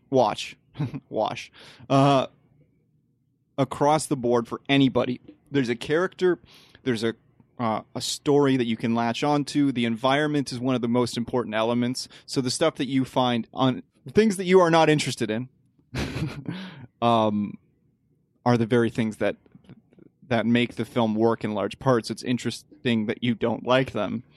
But it still works, because you still ask questions. I guess the last point I would make is just, okay, so say it is paradise. They were given the keys to paradise, and, they threw it away. What's really, really irritating to me about this movie is you have Sam Rothstein on top of the world. He's making lots and lots of money. He finally gets a wife who he loves, at least at first. He never, ever seems to be enjoying himself in this movie. There's not one scene where he looks happy or pleased. Even his wedding night, he goes and finds her, on the phone to James Wood. Mm-hmm. That doesn't sound like... I mean, at least in Wolf of Wall Street, which I know we'll talk about later, you have a guy enjoying the fruits of his labor, even if that is hedonistic partying. Sam is literally never having a good time. Absolutely. And so to me, it makes it way less of a viewing experience, because in Goodfellas, at least, they indulge, they go to restaurants. They go to restaurants, yada, yada, yada. The idea, again, like, in the Ace character is, he also says it, like, I'm a realist. And from the time that he's young, everything is very... very much a business for him, from the gambling, from like all the way up. And again, he's just moved over into this world where all of a sudden it's legal, but he's still himself. His character does not develop. This isn't his film. Not at all. So. But, like, as a viewer, if we're going to be living vicariously through a bunch of gangsters, or just one gangster, in Casino, it's mostly Rothstein. It's like, I want to see at least some of his existence be exciting and joyful. I don't know. my main beef with Casino. I don't know. He gets a lot of joy out of doing the job right. I mean, he's just very he's a very business pride. Person. Like when they he gets joy out of that, it doesn't register in his expression or in the way he behaves. When they catch the guy that's cheating, and he's just like, all right, you can have the money or you can have your hand. Like pick one, and then you got to go. Yeah. Like. Just making a guy choose between having his hand smashed with a hammer or getting like $200,000. Like, yeah, which is as some of the people who were I think Frank Vincent is the name of one of the guys who's kind of been a consultant on the film, and he said, "Yeah, that guy got off real easy, you know, because normally we beat the fuck out of him and throw them in front of a car, and then tell the police he got hit by a car and things like that." But yeah. I think that the confirmation that he is getting pleasure out of his life is things like his flamboyant outfits, for example, his arrogance when the world before him is about to crumble and he decides to go back at, say, for example, the gaming board and these sorts of things. This is confirmation that a guy who is very street level gambler business is deep down very much pleased in his world. And he talks even about these kinds of things with Sharon Stone, where he says, what is it that he says? He says something like, I'm doing well for myself. I'm going to do even better. These are points of pride. You know, This is, and for a person who grows up in the inner city, who has to fight for some kind of a living, it's not unusual for them to be very stern and cold and removed from things. The exterior of an individual does not necessarily define how that person feels. But he has a hernia, as evidenced by that scene where she's taking his morphine. Yeah. He's like, these are for pain. You've been taking all my pills. Okay. So, a hernia, internal, metaphor. I don't know, man. Rotting from the inside. Yeah, but again, like, what's the source of that? Is the source of that his very weakness, which isn't her? I find that people who enjoy work for work's sake, like that Protestant work ethic, are generally miserable. I think. Okay, so now we've taken the conversation. This is just a really general philosophical no, but point. We've taken this conversation around to one of the largest themes in Scorsese's whole body of work, which is now guilt.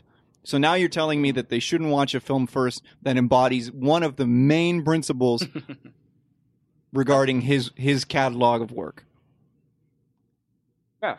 Just because the film puts the hole in the peg of all the, you know, the usual themes and usual collaborators doesn't mean it's necessarily a good first watch. But if you're saying it's wrong to give somebody the magnum opus of a director because then after it's all disappointing, then yes, Casino is a good entry point. Because if you watch Casino, then you watch Goodfellas. Exactly.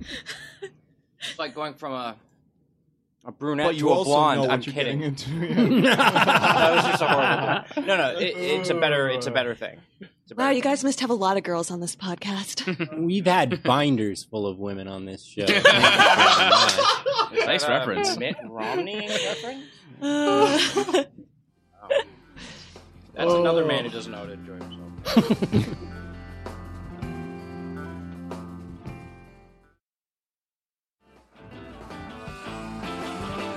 All right, let's move along because...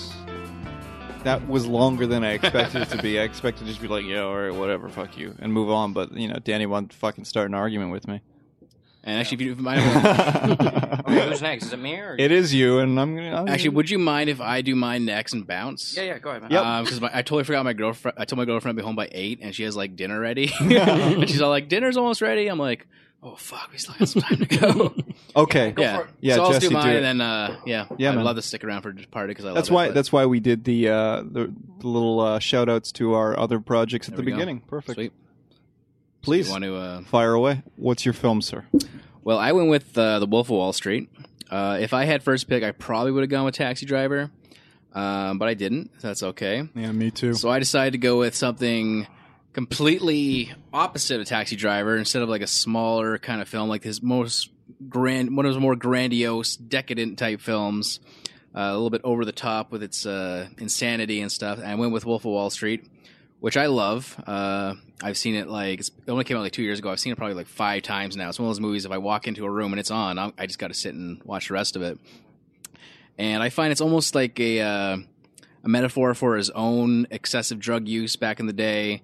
There's like a famous story of him and Roberto Rossellini renting a cabin, blacking out the windows, and doing cocaine for like 3 days straight. So you really get a sense of his overindulgence in drugs and stuff like that. So yeah, it's the kind of movie that if someone's never seen a Scorsese movie, even though it's his most recent one and not quite as iconic as his other ones, you can go into it and it's just balls to the wall filmmaking. And it's excessive and it's over the top. It's full of incredibly funny scenes, especially the one scene where we're smoking crack cocaine together. Mm-hmm. And it's just like, well, how much crazier can this get? They're like doing cocaine and they're doing lewds and all this stuff. Now they're smoking crack. And I just kind of enjoy the fact that it's, yeah, as I said, just like an over the top kind of telling of a certain time in history where these kind of guys were just running wild. They were taking advantage of people. They were doing excessive amount of drugs, no repercussions for this, and the fact that no one's really a good person in this movie. They're all kind of real shitty people, but you almost kind of root for them. You're almost like thinking that, you know, I hope these guys get caught, but at the same time, they're having so much fun. I'm having fun with them, and that aspect of it I kind of like. And just overall, I think it's just a fun movie to watch. It's 3 hours long, but it feels like half that. Yeah, it feels like half that. Yeah. And as I said, I've seen it so many times, and the more and more I watch it, the more and more I love it. Mm-hmm. And I feel like if someone were to be a first-time viewer, I think they have a lot of fun with it. But it also depends on the person. There are some people that saw that movie and absolutely hated it, and they're like, "How could you enjoy watching these terrible people for 3 hours? You know, they took advantage of people and they ruined people's lives and stuff." And I find a lot of people that dislike it for that reason. I'm not sure for 100%, but they might have been taken advantage of at some point with either like a Ponzi scheme or, you know, pyramid scheme type thing. And I know people like that kind of obviously don't like it because it's glorifying this horrible thing that these people have done. But yeah, I've never been taken advantage of like that, so I think it's kind of funny. Yeah, just a great cast, great performances, obviously. The scene where they take too many pills and they're basically, you know, he can't talk anymore and he's on the phone and it's like mid-conversation. Cerebral palsy stage? Yeah, he's cerebral palsy stage. Like halfway through a phone conversation, he's just not speaking English anymore. And then he gets in a car. And this is all stuff that if I knew someone that had done this or I'd heard of someone doing this. I'd be like, "You, what a fucking maniac, what an asshole." But the fact that it's such an over-the-top, cartoony kind of character, I'm almost like, you know, rooting for him in some ways. But at the same time, yeah, if in real life, the guy's an asshole. He ruined people's lives. And with that scene, I didn't know DiCaprio was capable of that level of physical comedy. Yeah, yeah, really funny. I was laughing hysterically in the theater. I was in tears. It's probably one of the funniest scenes in the movie, and. Particularly the when they recap what actually happened with the driving. Right. It's first shown that he got home fine and everything. You know, no big deal. No one's wiser. And then it shows you what he actually did, which was drive into everything. They are also responsible, though, in how they do reaffirm regularly how much of a fucking piece of shit this guy is. Yeah. Like, it's not like... And in that way, I think it's more responsible than, say, for example, at Goodfellas. Because, like I said before, you fall in love with Henry Hill, and then you leave the theater, and you're like, oh. And you realize that, like, on the in that film, say, for example, when he's going to kidnap his fucking daughter. Yeah. You know, and moments like that, and you're just like, you fucking maniac. Like, just stop. Like, you don't... Don't get me wrong, you want to see this guy succeed just so that you can fucking be horrified almost. You don't warm up to Jordan Belfort. Yeah. Because even when he's saying these things, like when he's in the office and he's talking to Vicky, is it? And he's like, you know, when I met you, you didn't have a nickel to your name. You're a single mom and all this stuff. And, you know, I saw something in you. But earlier in the film, he fucking told you what he was doing. And it's not for them. You know, it's not for them at all. Just that he can build an empire on their fucking backs. Yeah. You know? And so you see through that shit, you know? Rob Reiner is great in that fucking film. Rob Reiner is great. That's fucking fantastic. Although that's one of the inconsistencies about that film, because there isn't the stadium, like that wall. Yeah, isn't there in the period that picture's supposed to be from? Okay. They didn't build those stands until afterwards. Yeah, the Green Monster. Sorry, Green Monster. That's it. Yeah, the stands aren't there. Anyway, yeah. Sorry, which you've been to recently, haven't you? I went there about 2-3 years ago. Right on. And I really need to go there. Yeah, I wanted to see a game there, but apparently the games are all sold out because it's such a tiny little ballpark. Oh, but what a magical place! Like, oh yeah, it was cool just being in there. As many have said before, how can you not be romantic about baseball? It's true. Has Scorsese done a baseball movie? No. No, maybe he should. Yeah, maybe. I feel like he would have done it by now, though. Yeah. You never know. But yeah, Wolf of Wall Street. Yeah, if someone's never seen it, I'd suggest jumping right in with it. Because it's a lot of fun. They're shitty characters, but you're kind of having fun with them. I wanted to mention how the film almost feels a little bit. There's all these moments throughout it that feel like hit points on a chart, more so than a lot of his films. Like the film is structured in such a way that it feels when you come sort out of obvious when he's hitting his usual thematic checkpoint. Yeah. So, for example, when you come out, you remember like the shit, and you remember the fucking obviously the opening sequence with the. Throwing the dwarfs. Yeah, and then shave her fucking head and all this bullshit. And then it skips ahead and you remember as you go along. It's just the fucking storm is another one. Yeah, and like 3 helicopter pilots died or something. Yeah. And it's just like, oops. Yeah. And the scene with the internal conversation that goes on between him and the Frenchman and so forth. Like, these are all you condescending asshole. The inevitable domestic dispute. Yeah. Devolves into violence, fighting over the children. All of these things are casino. Just... Yeah. I'm not saying it's formulaic. I'm just saying these are reasons why it seems short in retrospect. Because, like, when... It's a long meal. It's a long watch. Just like all of us. Yeah, they're all, like, 3 hours. But, yeah, there's... That one seems like it's a fucking grocery list that he's going through and being like, yep. Got that one, got that one. Okay, perfect. I don't know. Just an observation. May not have any merit. Yeah. Okay. Is that it for you, Jesse? That's all I got to say. All right, get the fuck out of here. All right, see you later. Thank you, sir. Cocaine and out. Thank you for having me. Hey, man. It's always a pleasure. We've missed you around here. I know. I've given you a few shout-outs and shows. Yeah. I like shout-outs. I'll take them. Awesome. Thanks a lot, guys. Have a good one. See you soon, man. Yeah, man. Can I just say, I really fucking hate Wolf of Wall Street. That was one of the last films I almost walked out of. Really? I've never seen a more boring, lazy exploration of machismo. It felt like I was watching a Jackass episode set on Wall Street. And it was just like for all the drugs they were doing, like, look how fucking wild we are. And I was like, no one cares. Literally no one cares. You have no consequences to anything you do ever. Yep. So why do I care? I thought it was such a shitty fucking movie. Yep. I did find it pretty... I like it, but pretty... I like it as a character study. You know? Well, what character? Nothing happens to him. It's the same kind of concept, just delivered not as well as some of Scorsese's other work in the sense that, like, for example, the choices that you make, like, you have to make a conscious decision to break the cycle or it will just continue. And you disliking the film is actually... a good response and one that probably Scorsese himself would appreciate. It's not that I have no problem with anything topically or thematically brought up in the film. My issue with it is that it's so fucking boring. And not in an interesting way, not in the like banality or the mundaneness of all the drugs they do. I think it's a really poorly paced, badly made film. Interesting. It was one of those movies where afterwards I was amazed upon seeing the running time. Like, I was like, I mention this to you every so often when we go to see a movie or something like that and prep for this stuff. Yeah.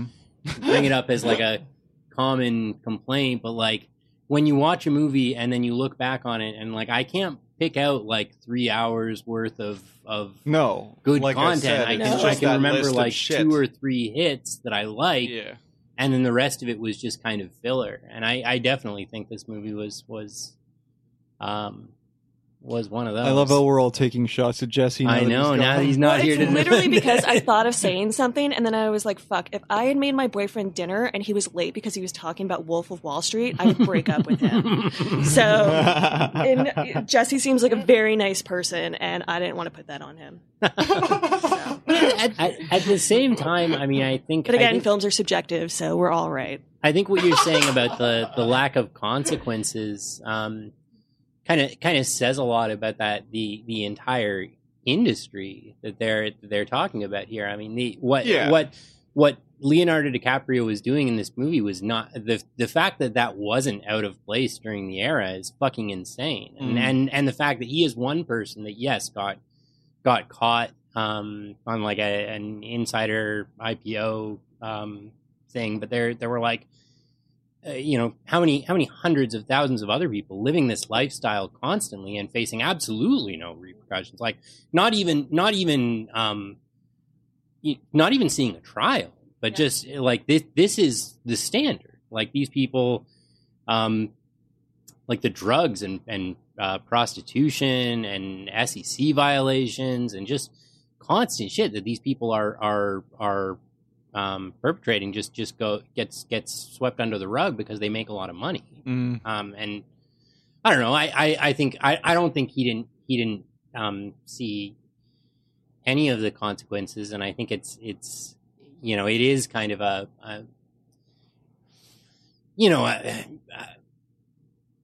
on its own, just as a movie. Yeah, I completely agree with you. But I mean, as an analysis of just the you know, that kind of stockbroker, you know, making money from money at what cost, kind of analysis of it is at least, like I guess what I'm disagreeing with is like the no consequences thing. Yeah. I think that's the point. That there are no consequences for this because these people are rich white men. Like, I think there's actually a much more devastating condemnation of that whole industry was something like The Big Short.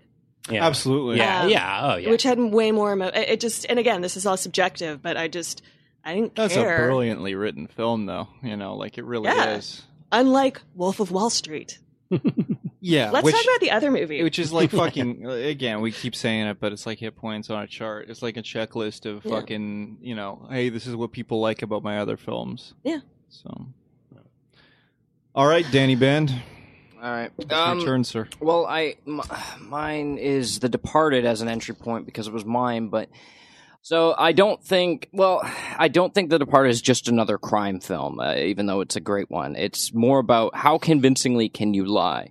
How far will you go to maintain people's perception of you? And a lot of the characters are involved in this kind of thing. A lot of the movie is about performativity, like Mark Wahlberg's Dignam deliberately being trollish in the job interview or being intimidating toward the FBI guys. There's a scene where Matt Damon and Alec Baldwin are at the driving range and Baldwin tells him, you know, marriage is an important part of getting ahead. It lets people know you're not a homo. And that your dick still works. Yeah. And then he marriage says, is about, oh yeah, working overtime because, I'm glad to hear he's that. Already had the issue. So marriage is about maintaining people's perception of you. And then, you know, Baldwin talks about how he has an immaculate record. So, of course, you know, Damon's character has to follow the domestic script of Western civilization. You get married and you have kids. But even Nicholson's character admits, you know, he doesn't need the money anymore. He just wants to maintain his, you know, image. So, yeah, it's a great movie, but one misstep is the terrible Van Morrison version of Comfortably Numb in the sex scene between. Because, like, to me... One of the things that sucks about Scorsese is he seemed to have retired from listening to music in 1980. Like, it's just... rock and roll was, at one point, the expression of youthful rebellion and freedom, but now it's very oppressive and monolithic. It's an industry that sells nostalgia to baby boomers, and it's... I wish he'd continued listening to music closely and maybe put in something other than what he usually does. Question for you guys. Has he ever used the Clash in anything? Because he's a huge Clash fan. I wonder. But in any case. I can't stand Matt Damon. I hate him in almost everything he's been in, except The Departed and the Coen Brothers, True Grit. Yeah. So, just one thing I forgot to mention was the performance of... I don't know how to pronounce her last name. Is it Vera Farmiga? Farmiga? Yeah. Yeah, she was in a lot of movies around this time, but I think that her performance in this was really, really good, particularly toward the end when she started suspecting. Before it was confirmed when she got the box of tapes from William Costigan, but when she started suspecting that something was wrong with her husband. Are they married at that point? No, they're just she moved together. In with him. Yeah. Yeah. Yeah, she was fantastic, and I really like The Departed. I don't think it's his best, but I really enjoy it. I think it might be the one that I find the most rewatchable in terms of it being accessible and engaging and well-paced. Yeah. I also really like the way it presents Boston. I've been to Boston a couple times subsequently after seeing this film, and it's very accurate to certain parts of Boston. Interesting. And just that like heavy Boston accent, and when you hear it, like it's like every third person you meet in Boston has that accent, so you're like, oh my god. Not all of them, right? Not all of them, no. But it's a lot of like the working guys, like a lot of guys on construction sites had it. So it's in, you know, guys working like the subways, all that kind of stuff. So, yeah, I dig it. It's also the first time I think I really got like Leonardo DiCaprio as an actor. And I think maybe the only time I've gotten him as an actor. Same with Matt Damon. I don't generally like either of those two actors very much, but I thought they were both really good in the film. And it was like DiCaprio being this kind of like moody, guy, and then, you know, Damon getting to be the kid from Southie that he is. Yeah, that's a good point. Yeah, no, I think it's a really solid movie, and I think if someone didn't want to watch Taxi Driver because it was maybe too dark, I would definitely follow up with The Departed. Also, again, it's one of the shorter, I feel, running times. I think you're right. Because those, as much as I really do like some of these films, and, you know, they're 2.5-3 hours, but it really can wear on you. This was one of the ones in my short list, and Danny, to be completely transparent, I can't remember if I said so at the beginning of the show or not, because we've been here so fucking long, but this was one of the ones in my short list, and East actually picked it before me, the others being Raging Bull and Taxi Driver, for complete discretion here, and then, you know, Casino was in there as well. It's a great film. I think that there's a lot of big performances in the film, which is nice. I like it. Like you said, it's got great rewatch value. Yeah. I just don't know if I would put the same value on his catalog if I watched it first. You know? Totally, yeah. Like, I almost think that as much as I love The Departed, and I like Wolf of Wall Street. I don't know why, but I like... It's like pop music, you know, you listen to it and Boys Gone Wild. It just goes away. Like, it's not anything special, but sometimes you throw on, I'm trying to think of a pop artist that I like, but not enough to, you know, like I don't want to say Madonna or Prince or something because they have value to their music, but but it's like a bubblegum pop song that you can watch, throw away. There's not a lot of substance, or maybe there is, I don't know, but it's that one. I agree with you guys. Like, it's, I just don't know if I watched The Departed first, if I would even give a fuck about, like, I'd put on Goodfellas and treat it the same way. Like, I treat it like, oh, it's a movie, whatever, you know. It would take me longer to delve into his catalog, I think. And also the fact that it's a remake is kind of weird, because then that's another road that you're going to fucking go down. Someone's going to be like, oh, have you seen Infernal Affairs? And that's going to be, you know, that's going to take you off the Scorsese road. So I want you to stay on the Scorsese train as long as possible. We're going off the rails on Scorsese train. All right. Any final thoughts on Scorsese, ladies and gentlemen, boys and girls, children of all ages? No. Excellent. Thank you. Yeah, that was a long one, eh? Yeah. Epic. All right, remember, this is just the beginning of the conversation. We want to continue it on with you. So reach out to us on Twitter this week. We're at Mermel Podcast, at MRML Podcast. You can also email us at show@moviesremylife.com. And I'm at Not Brandon Fleet on Twitter.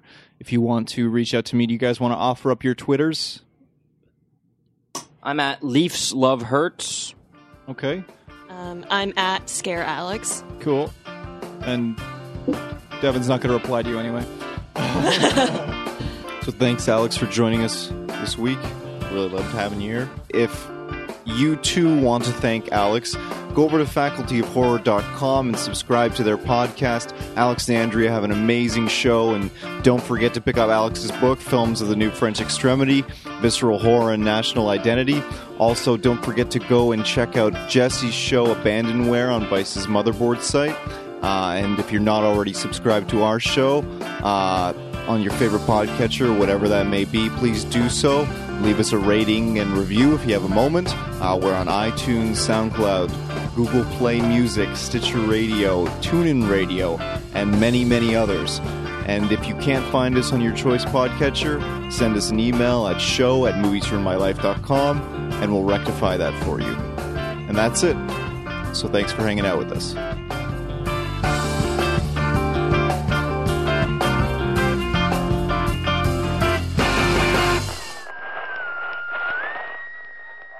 Dazed and confused. He really stands out in those Lincoln commercials. Oh, God.